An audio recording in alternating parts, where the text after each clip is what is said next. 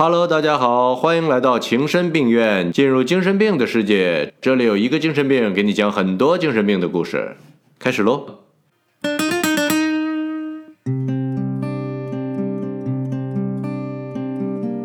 卡拉瓦乔是一位动手能力极强的艺术家，只要能动手，基本不动嘴。所以在他不长的艺术生命中，他不是在跑路，就是在准备跑路。来做个自我介绍，我叫卡拉瓦乔，你也可以叫我乔四儿，因为我在文艺复兴三杰中排名第四。好吧，其实我根本就没排进去，只好混进后浪巴洛克的圈子里。但好像他们也不太喜欢带我玩。卡拉瓦乔本来出生在大城市米兰。但是五岁时，父母就积极响应毛主席上山下乡的号召，带着小卡拉瓦乔跑到米兰郊区的卡拉瓦乔小镇生活。其实是为了躲避当时米兰正在肆虐的瘟疫。可惜老爸还是没能躲过去，刚搬完家就中招挂掉了。可能是疫情也跟着一块搬过去了。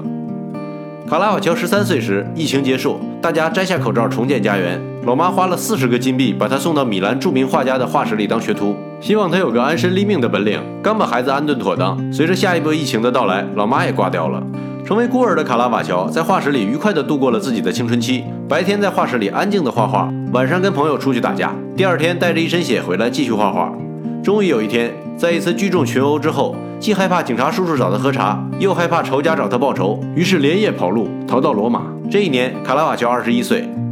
那时的罗马是教会的天下，梵蒂冈城里群魔乱舞，纸醉金迷。神职人员过着朱门酒肉臭的奢靡生活。不过，所有这一切卡拉瓦乔都看不到，因为他只能住在落有冻死谷的城外，而且不幸的是，自己就快成冻死谷了。因为没钱，他住的地方都是城中村的廉价小旅馆，那里永远挤满了从意大利各地混到罗马讨生活的农民工，当然也是坏人扎堆儿的地方。为了不被坏人欺负，卡拉瓦乔永远随身带着一把剑，就这样把自己变成了坏人。坏人见了拿着剑的坏人，自然要躲着走。在罗马的最初几年里，卡拉瓦乔搬过十几次家。这并不是为了体验罗马各个街区的不同生活方式，主要是因为穷。只要听说哪里有更便宜的住处，立刻头也不回地杀过去。幸好还有一技傍身，卡拉瓦乔很快找到了工作，在一个画室里做一个不署名的美术工作者，用今天的话说就是个枪手，负责给他的画家老板画一些画里不太重要的部分。比如主要人物身边的鲜花或者水果，他画的最好的就是水果，而且画得非常诚实，连苹果上的斑点和虫眼都不会放过。因为稳定的枪手工作和偶尔自己卖画赚的外快，卡拉瓦乔终于摆脱了有上顿没下顿的生活困境，于是迅速开始嘚瑟。他干两周的活赚的钱，就能让他挎着剑在街上大摇大摆地嘚瑟一个月，有时候还带一个仆人。不过给他当仆人，主要的工作就是要替他对各色人等说：“你瞅啥？”而且随时都要面对血淋淋的严重后果，所以基本上都是实在找不着工作的主。但凡有口饭吃的打工人，也犯不着拿自己的小命赚这点小钱。几年的画室枪手生涯，也让他的绘画功力更加深厚。直到今天，卡拉瓦乔画的水果还是艺术史上难以超越的巅峰。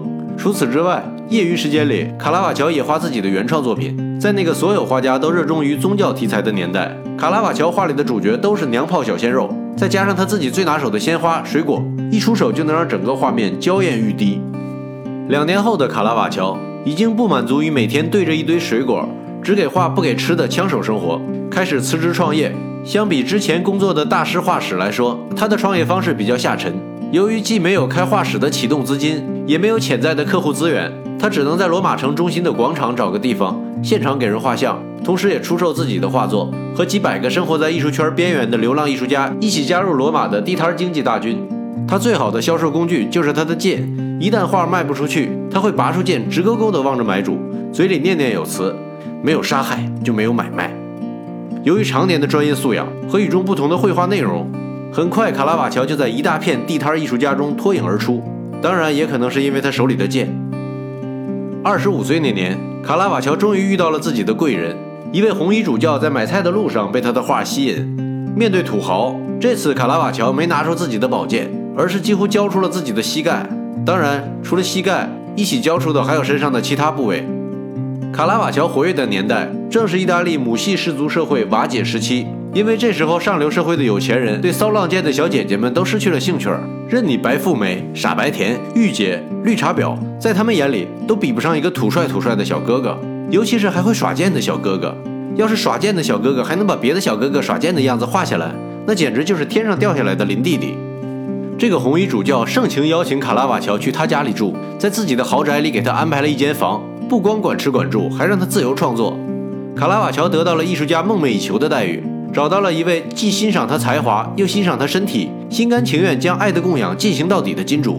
于是过上了白天靠实力，晚上靠土帅土帅的颜值吃饭的日子。而且在红衣主教这里生活的小哥哥不止他一个，他们的共同特点是长得就很敬业，一个比一个娘炮。但是无论再怎么娘炮，都比不上当他们被卡拉瓦乔画到画布上的样子。因为当枪手时花了太多的水果，卡拉瓦乔总是能迅速捕捉小哥哥们身上娇艳欲滴的部分，这一点纵观艺术史也无人能敌。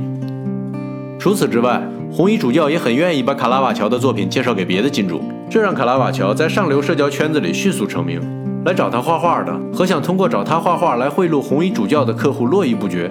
除了画娇艳欲滴的小哥哥，他也会画一些严肃的主题，尤其擅长在画里使用强烈的明暗对比，运用舞台灯光效果，让画的主题戏剧感极强。一次为一个教堂画的两幅宗教题材的画广受好评，为他迅速打开了事业的上升通道。卡拉瓦乔的一生可以分成两段。如果说成名前的卡拉瓦乔是个小流氓，那成名后的卡拉瓦乔还是个小流氓。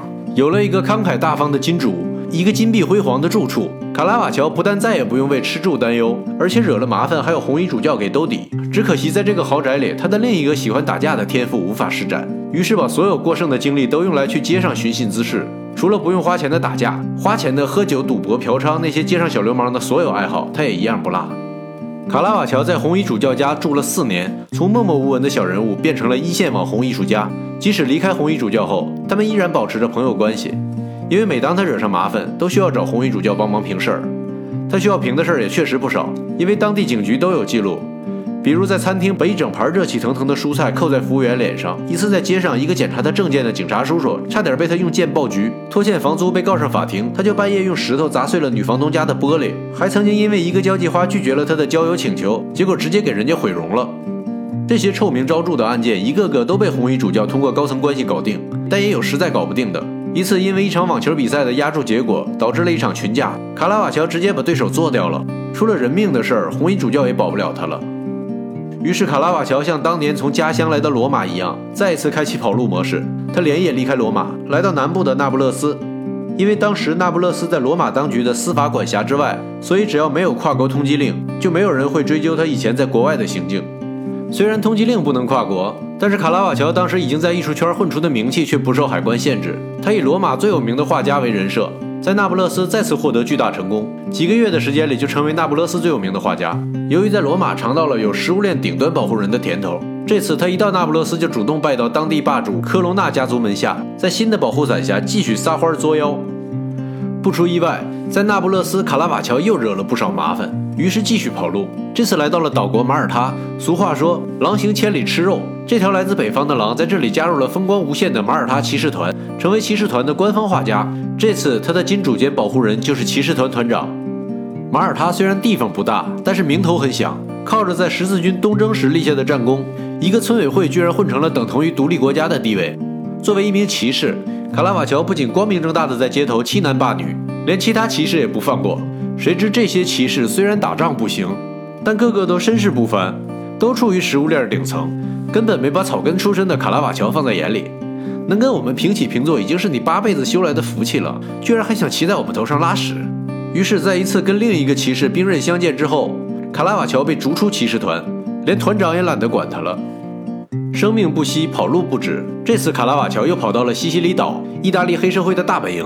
其实，这才是他一生下来就应该待的地方。但是在这里，他突然发现自己嘚瑟不起来了。遍地都是黑社会，每次忍不住想搞点事情，还没等自己把剑拔出来，对方把坟地都给他挖好了。这时候，卡拉瓦乔环顾四周，突然发现能帮助他的人都被自己得罪光了，剩下的等待跟他见面的就剩下仇人了。城里套路深，我要回农村。终于认识到这点的卡拉瓦乔，沿着自己多年来的跑路路线，为自己设计了一条回归之路。他先是回到那不勒斯，回到科隆纳家族的保护下，在那里他画了两幅画。带着施洗约翰头颅的莎乐美和带着歌利亚头颅的大卫，听名字就能听出来了。两幅画有一个共同的主题，就是都有一颗刚刚采摘的新鲜娇艳、饱满多汁、还冒着热气儿的人头，而且画的完全就是自己那个土帅土帅的人头。他把两幅画分别寄给马耳他骑士团团长和罗马红衣主教的家人，希望用苦肉计来表示自己知道错了，改不改另说。还好。收到人头画的骑士团团长和红衣主教家人没有解读成赤裸裸的威胁，认为这也算是一个认错态度。于是团长不再追究他在马耳他惹下的麻烦。通过红衣主教家人的运作，罗马方面也为他发放了赦免令。一六一零年夏天，卡拉瓦乔大声唱着“风萧萧兮易水寒，壮士跑路还能回”，一路乘船向罗马接受赦免状。可惜最终他也没能回到罗马，可能因为兴奋过度，在路上中暑死了。就这么突然。卡拉瓦乔从艺十几年，因为不停跑路，把自己的名气传到了意大利的每一寸土地。可是，一手好牌打稀烂。由于一生的恶劣行径，文艺复兴画家群以年龄太小为由拒绝了这个小朋友，巴洛克画家群又以年纪太大为由拒绝了这个老大爷。所以，卡拉瓦乔很难被艺术史归类。还好有一些心慈面软的评论家可怜他，把他算作文艺复兴艺术和巴洛克艺术之间承上启下的桥梁。听到这个消息后，桥梁两边代表两个时期的老艺术家们纷纷向评论家表示，请把我们移出艺术室。情深病院，感谢您的收听。如果您对哪个名人感兴趣，私信告诉我，我们一起八卦。喜欢情深病院的小伙伴，欢迎点赞订阅，当然不点也无所谓。